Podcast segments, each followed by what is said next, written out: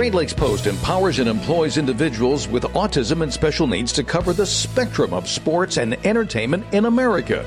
Great Lakes Post is proudly made possible by the generous support of Ally Financial and Artisan Tile.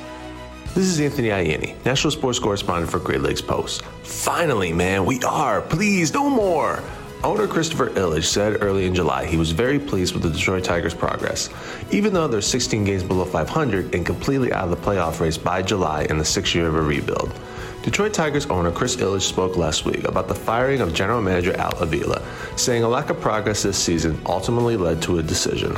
Heading into this season, all of us at the ball club had high expectations and excitement for the season, Ilitch said.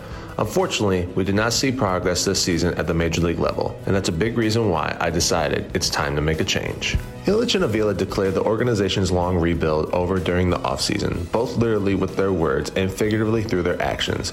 They spent big on free agents Javier Baez and Eduardo Rodriguez while making win now trades to acquire the likes of Austin Meadows and Tucker Barnhart. I hope for Tigers fans that Al Avila was the problem within the organization and not ownership. This is Anthony for Great Lakes Post. Visit GreatLakesPost.com for more info and full length interviews.